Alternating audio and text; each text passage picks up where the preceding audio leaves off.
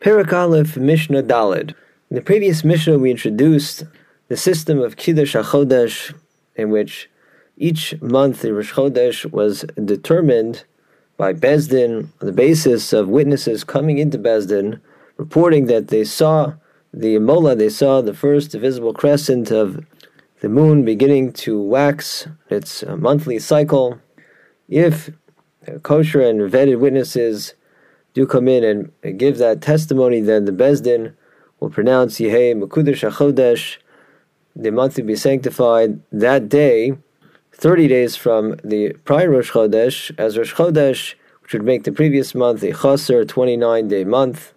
Otherwise, if witnesses do not come on time by the end of the 30th day from the previous Rosh Chodesh, report a sighting of the new moon, then by default, Rosh Chodesh should be the following day, making the previous month a Maleh, 30-day month. And of course, this monthly ritual, this unknown as to which day Rosh Chodesh is going to be, is it going to be 30, 31 days from the previous Rosh Chodesh, had serious ramifications, in particular for the Mo'adim, for the festivals of the Jewish calendar. When do we observe Pesach and Shavuos and Sukkot, Rosh Hashanah, Yom Kippur? These questions were always up in the air. It wasn't known until Beis Din made their pronouncement. In this Mishnah, we learn of the mitzvah upon anyone who does observe the molad is able to see first the sighting of the new moon, and the person has an important mitzvah to come into Beis Din and report what he saw. So much so that the Torah teaches the mitzvah for the witnesses to come and testify they saw the new moon would even override Shabbos. They could even desecrate Shabbos, do a malachan Shabbos, they'll carry their things along with them to travel into Beis Din to testify about the new moon. The Mishnah at the end of our Perek will darshan this from Eilam Mo'aday Hashem Mikrei Kodesh Yashreti Krosom Ben Mo'adam. The Pasuk teaches that there's a mitzvah for the Mikray Kodesh, for in other words, Beis Din to declare the month and as a result the festivals of that month bimo'adam in their proper time. In other words, if we have the information, if the witnesses know they saw the new moon, and it's very important that they get that information to the Sanhedrin, so that the Sanhedrin can do their jobs of declaring that day to be Rosh Chodesh, which will then determine the festivals of that month. So from the standpoint of the biblical law, it would be justifiable in any month for the witnesses to be Machal Shabbos, the event that, day 30 from the previous Rosh Chodesh was Shabbos, so that's, of course, the day when witnesses would come in. They would have every right to be Machal Shabbos, if necessary, in order to come into Beis Din and testify about the new moon.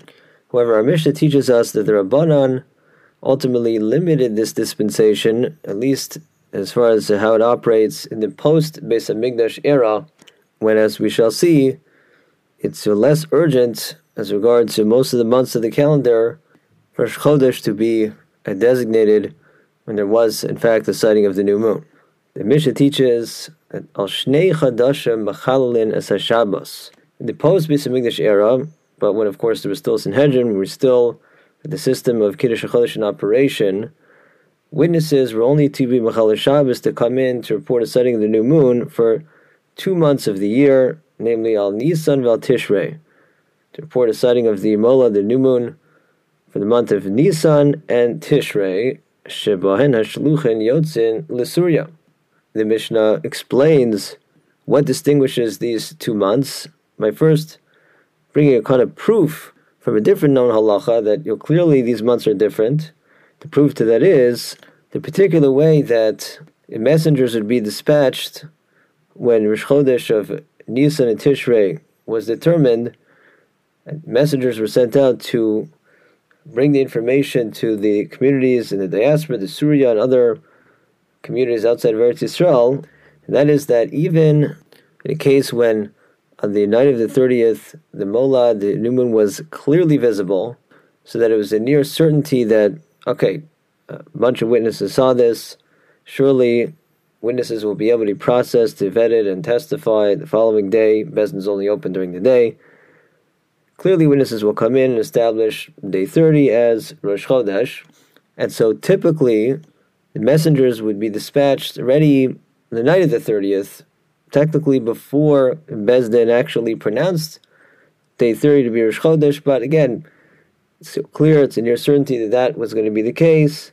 And so that was enough to go on for the messengers to already set out on their journey, going to Syria, other places, to tell communities there the Rosh Chodesh of the upcoming month was on the earlier of the two possible days of Rosh Chodesh.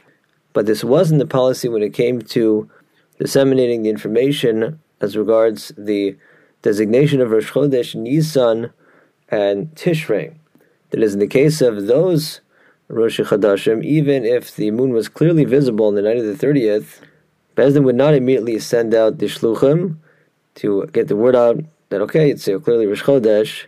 Rather, they first have to wait for the following day for Beis Din to officially announce today's Rosh Chodesh Nisan or Tishrei, just to be 100% sure. You know, who knows, maybe for some reason they wouldn't be able to successfully process witnesses to make Day 30 Rosh Chodesh. Now, what was the reason for this more strict policy when it came to Rosh Chodesh Nisan and Tishrei? The Mishnah explains, it's because the determination of Rosh Chodesh Nisan and Tishrei in turn determined when all of the biblical festivals would occur. In Nisan, of course, that would be Pesach, and then, as explained in the previous Mishnah, once we know Rosh Chodesh Nisan, we automatically know when Shavuos is, which is 50 days following the second day of Pesach, and Rosh Chodesh Tishrei would tell us about when Rosh Hashanah, Yom Kippur, and Sukkot would be. So being that, getting it correct, information as to Rosh Chodesh Nisan and Tishrei was especially important. We would take no chances, we wouldn't let the messengers go out until it was really official, until Beis Din said, indeed, that today is Rosh Chodesh Nisan or Tishrei. And so the Mishnah is saying that, likewise, as regards the dispensation for the witnesses to desecrate Shabbos to come in and report the new moon, the Rabbanan only allowed it to go ahead and practice for the all-important Rosh Chodashim of Rosh Chodesh Nisan and Rosh Chodesh Tishrei, but not to give testimony for Rosh Chodesh of any of the other months.